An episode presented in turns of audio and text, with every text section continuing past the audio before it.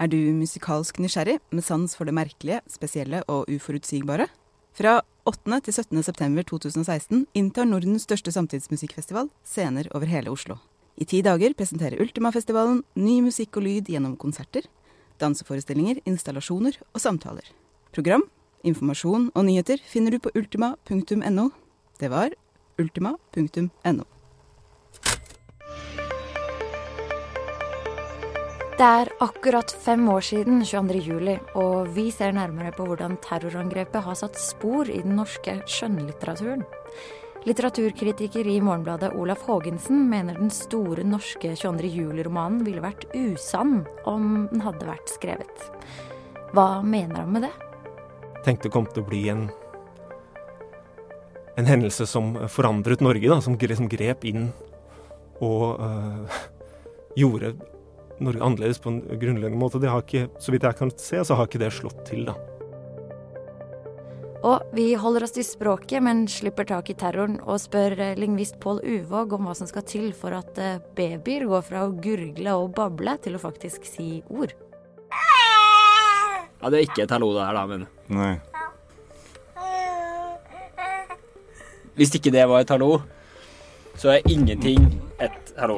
Velkommen til Morgenbladets podkast. Jeg heter Elida Høek. Vi har vært gjennom en uke med terror, både markeringen av at det er fem år siden 22. juli, men også etterdønningene av det nylige angrepet på promenaden i Nice i Frankrike.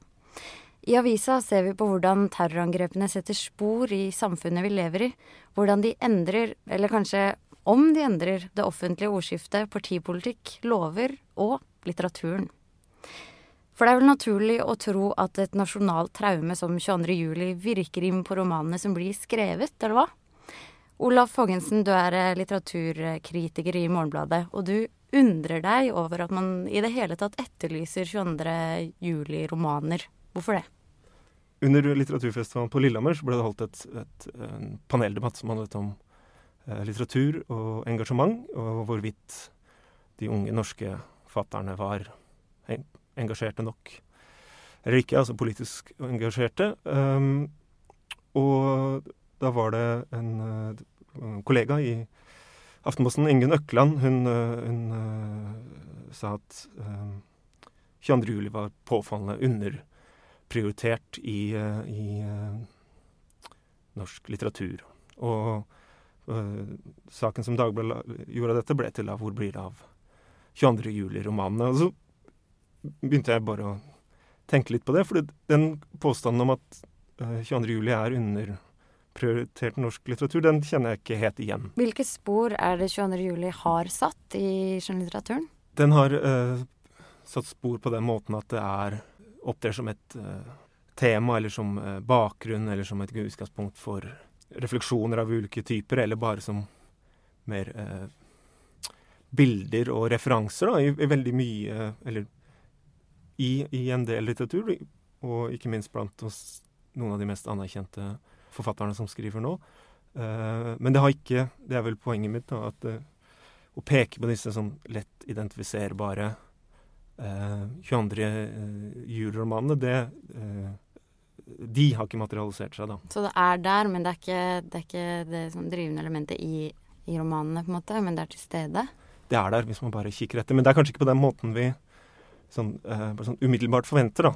Fordi at uh, det er vanskelig å peke på eh, romaner som gjør 22. juli til måte, sitt hovedanleggende. da, mm. Til sånn sentrum og hovedanleggende for fortellingen sin. da, 22. juli opptrer som liksom på mer fragmentert vis. da. Og så, da er jo spørsmålet liksom, man kunne stille seg her Hvorfor er det til stede på den måten, og ikke på en annen måte. Kanskje, eh, kanskje, ikke har, kanskje har ikke det så mye med litteraturen eller eh, norske forfatteres eh, engasjement eller, eh, eller, mangel på sådan, hvis man mener det. Eh, kanskje har det ikke så mye med det å gjøre. Kanskje har det mer med 22. Eh, juli som hendelse å gjøre, da. For har vi en litt sånn derre oppfatning om at når noe så grusomt skjer, da, så skal det ha måte, store konsekvenser også for litteraturen, og det skal sånn, skape en sånn slags uh, en eh, reaksjon som tar det opp i seg, da, men så gjør det ikke det? Uh, jeg tror nok den sånn, denne etterlysningen av forskjellige ting på enten litteratur eller kunst, det er en sånn vanlig litteraturkritisk øvelse, da, og journalistisk øvelse. hvor man, Vi har gjort det her også, bare for noen uker siden spurte vi hvor er det blitt av all klimalitteraturen. ikke sant? Mm. Uh, og det tror jeg Jeg tror ikke det utelukkende er noe vi i uh, media liksom har funnet på, at det, men at også leserne der ute, de som vil ha noe mer enn bare ren underholdningslitteratur, har, et, har en forventning om at, at uh, litteraturen skal befatte seg med det som betyr noe, da. De store spørsmålene. Uh, men på sin måte, da. At, at, litteraturen kan gi noen perspektiver, noen innganger, som uh, ikke journalistikken eller vitenskapen eller Eh, kan, da. Mm. Er det forskjell på å etterlyse en 22. juli-roman og en klimaroman eller en innvandrerroman, f.eks.? Uh, nei, det tror jeg ikke. Ikke i den forstand at alle disse uh, fenomenene, hendelsene, oppfattes som veldig viktige, da. Men eh, poenget mitt er vel at 22. juli kanskje rett og slett ikke er noe spesielt godt egnet for denne store, brede samfunnsengasjerte eh, romanen som, eh, som man da gjerne forventer. Da. Um, Hvorfor ikke det? Når jeg ser ut for den norske litteraturen sånn som den ser ut fem år etterpå, så virker det som om hva skal vi si, svaret, da, svaret i litteraturen, er, eh, er veldig i tråd med hva slags posisjon 22.07 har i samfunnet ellers. da. At det man kanskje uh, i tida umiddelbart etterpå tenkte kom til å bli en, en hendelse som forandret Norge, da, som som grep inn og uh, gjorde Norge annerledes på en grunnleggende måte. Det har ikke, så vidt jeg kan se, så har ikke det slått til, da.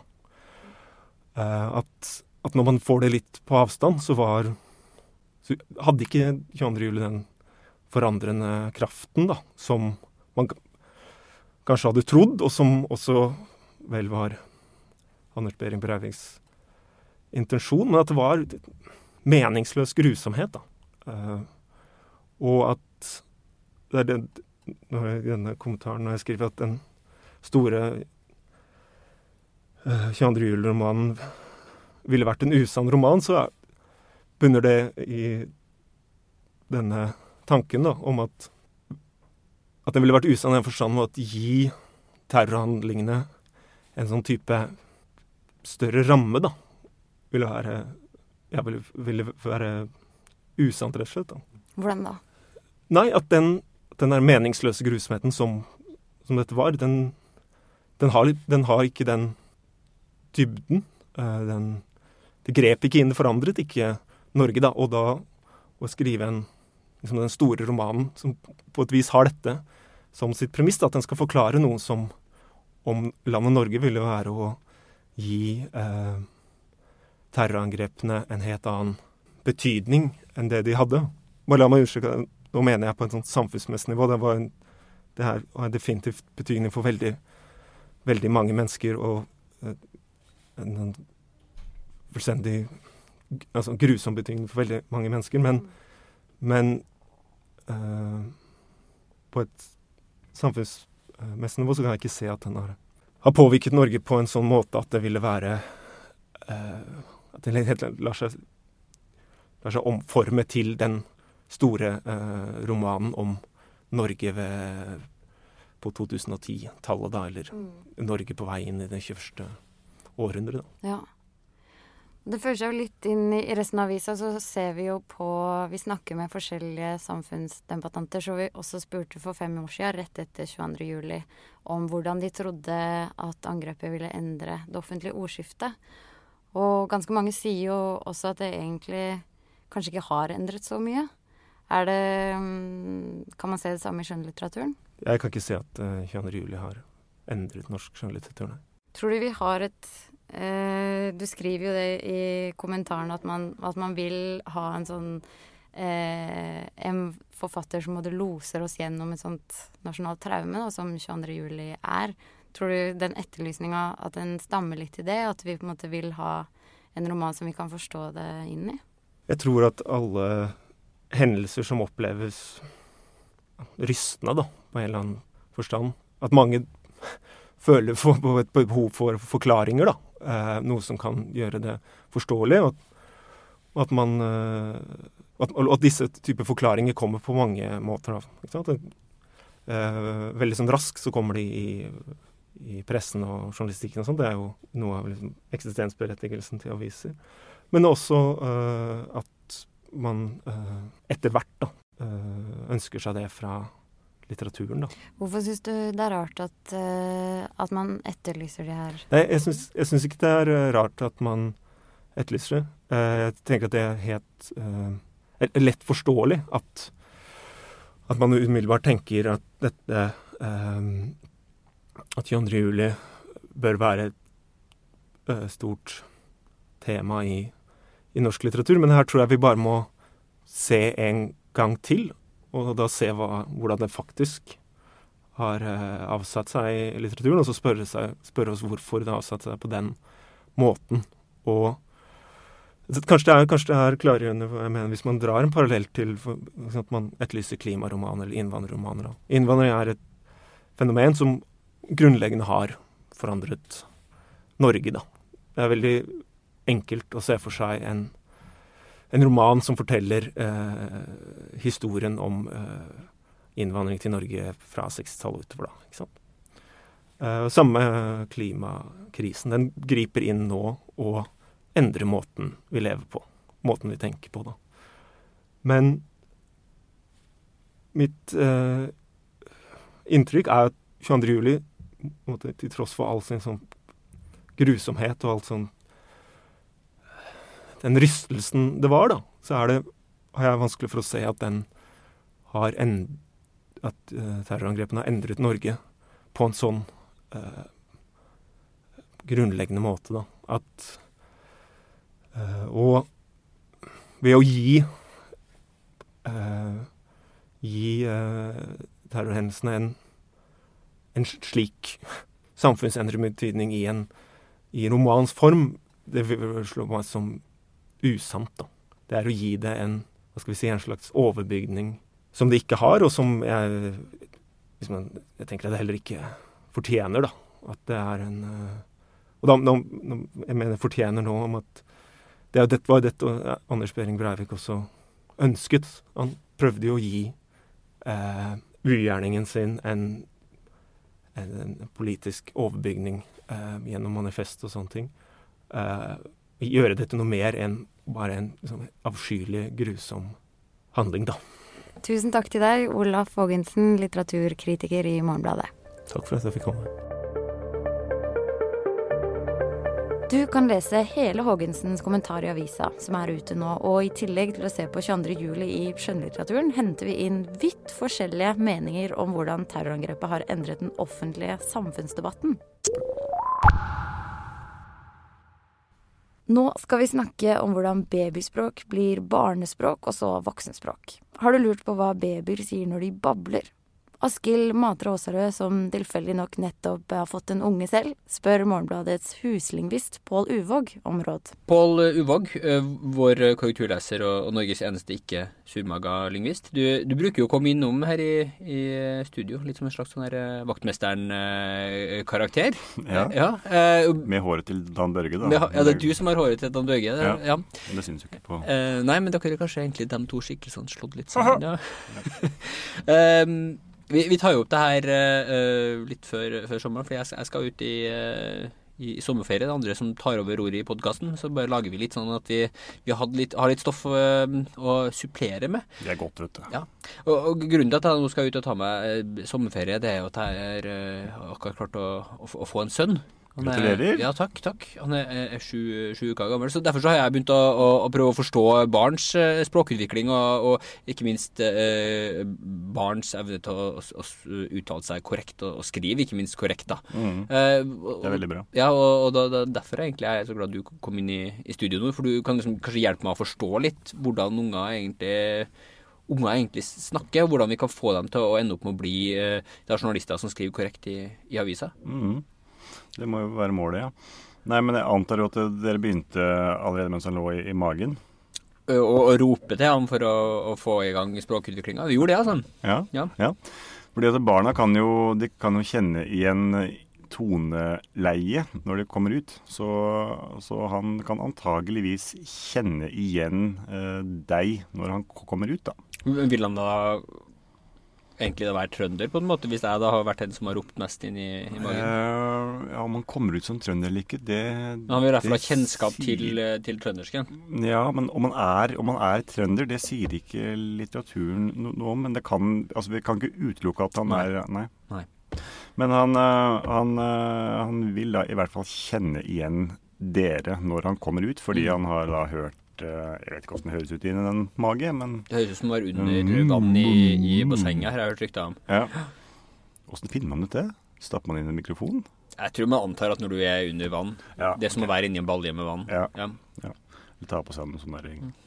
mm. Nei, men uh, det er jo i hvert fall fint at, at, uh, at uh, dere har begynt å krøke den tidlig, da. Ja, for, for, for hvordan utvikler egentlig barnas språkforståelse fra de kommer på, på utsida? Det er fryktelig, fryktelig gøy, altså. Fordi at eh, nå så kan din sønn eh, da antageligvis ikke prate så veldig mye? Eller? Ja, det Jeg vil ikke han prater enormt masse, egentlig. Ja. Vil vi si. Han er jo mm. sju uker gammel, så det burde jo bare, bare mangle. Men vi, vi, eh, han har begynt å kommunisere ordentlig. Han sier, han sier hallo, blant annet. Han sier hallo Ja. ja det, det, Jeg har faktisk Jeg tar til og med et, et, et opptak av det her. Jeg skal se. Ja. Han Er mikrofonen igjen her? Ja, det er ikke et hallo det her, da, men Nei.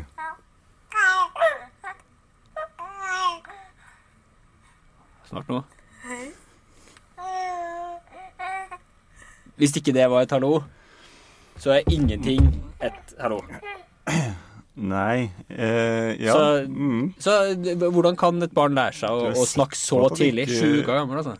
Jeg syns jo det hørtes ut som man eh, skrek på Jo, jeg, ja, som jo er vår Som uh, jobber på desken her i Morgenbladet. Ja. Det kan jo også være, men i så fall så er jo det også Da kan han jo navn, da. Ja. Så mm. enten kan han navn, eller så har han lært seg å, å, å si hallo. Ja, eh, okay. Hvordan ligger han an i forhold til, til det gjennomsnittlige barn? nei, nei, jeg må jo si at, at hvis, han, hvis, han kan, hvis, han, kan, si uh, hallo, mm. så er han jo uh, antageligvis et uh, geni. Mm. Så er han også ekstremt tidlig utvikla taleorganer. Fordi at de er jo egentlig Eller skal jo, da. altså jo Dette er åpenbart et unntak, men de skal jo normalt sett ikke være ferdig utvikla før barnet er ca. ett år. Så det er da en hel drøss av ja. uh, lyder som, uh, som uh, barn rett og slett ikke er fysisk i stand til å utstå. Hva da, eksempel? Nei, de klarer ikke å si en K. En K. Det er forferdelig vanskelig. Mm. Men det han kan, som ikke du kan, eller det Ja, det er kanskje ikke så aktuelt heller, men han kan drikke morsmelk samtidig som han puster. Ja, det, det, er jo noe det at man ikke kan snakke ordentlig. Det er jo en ganske kompenserende Men det kan han ikke om et år, fordi da, da er han Men det er en av de handlene man gjør, da. Man, det er noen lyder man ikke kan si på av det. Ja. ja. Men så, så, får du den andre egenskapen i tillegg. Ja, så det er gi og ta, altså. Hele det livet. Ta, ja. Også i lingvistikken. Ja. Men uh, det han antageligvis er god på nå, det er, det er gråt. ja, det kan, jeg, en, det kan jeg skrive under på. Han kløpper på det, faktisk. Ja, der er nok en uh, Det er jo en form for sånn uh, binær kommunikasjon, det også, da. Mm. Men det har Altså, med unntak av sønnen din, da, så, så, har, så har, barn i den fasen her rett og slett mer eller mindre ingen kontroll over taleorganet. Det er sånn rein bingo. Så, ja. Men ja. Men, men, det har jo vært teorier tidligere i historien om, om, om at man, det, man snakker jo på noen måter altså for som at man har en indre grammatikk av, av, et eller annet slag. Hvordan har man egentlig gått frem for å, å prøve å, å, lure ut de der uh, spørsmålene av, av barnets hjerne? Nei, de går vel inn med noen sånne, der, eh, noen sånne der pinner, da. Kanskje så bare plukker ut noen biter, og så ser de om det, om det står noen ord der. Ja. Nei da, dette her er jo, er jo, noe av det som i hvert fall siden 50-tallet har kanskje vært en av de mest diskuterte teoriene. Altså at da barn er født med en mm. egen sånn språkmodul. Uh, hvorvidt det er det, det skal ikke jeg mene noe om. Men uh, noen uh, hevder det, og andre hevder at det ikke er sånn. Og så er det noen som hevder at vi lærer ord på en bestemt måte ved at vi hermer. men så er det andre som hevder at, ikke, at ikke det holder, da. hvis man da ved å så herme eh, kunne lært ord, så skulle man jo anta at det da holdt med å sette barnet foran TV-en. Ja. Men eh, det viser seg faktisk at det holder ikke. Eh, fram til de er to år, så lærer barn så å si ingenting av å se på, på TV. Språklig, da. Ja, men fra da av så kan jeg bare sette han foran TV-en. Men frem til det så må jeg faktisk snakke til han uh, ja. sånn ansikt til ansikt. Mm, men ja. altså i alderen 2 til, 2 til 18 så kan du egentlig bare la han sitte foran TV-en. Så bra. Mm. Men, men du, du, nevnte altså før vi kom inn i studio at det har vært en del eksperimenter i er det gamle Egypt eller noe sånt? var det det? Ja, en del og en del. Var, men det er Det var eh, kong uh, Psamtik den første. På sånne vanskelige lyder å si? Ja, Psamtik. Ja. ja. Han, uh, han, hadde en idé om at hvis, hvis, han bare plasserte sønnen sin inn på et kott, så ville han bli i stand til å prate verdensspråket, som han tenkte da. Mm. Altså at det da liksom fantes ett språk som, som var språket med stor S. Som ble besudla av alt andre du lærte ut i Ja, hvis, hvis han var Petter Dass. Ja. ja. Eh, og så han, så han kasta da ungen inn på et kott, da. Og så endte han ut etter en stund. Fikk noe mat kanskje imellom og sånn, vil jeg anta. da. Men uh, Eh, for å gjøre en lang historie kort, eh, jeg vil ikke anbefale det. For Nei. det ble ikke noe særlig med språk. Ja, det minner jo litt om sånn Kasper Hauser, han heter han i, i Som satt i en tysk kjeller. Men det tror jeg ikke var av språklige grunner. Jeg husker ikke helt historien.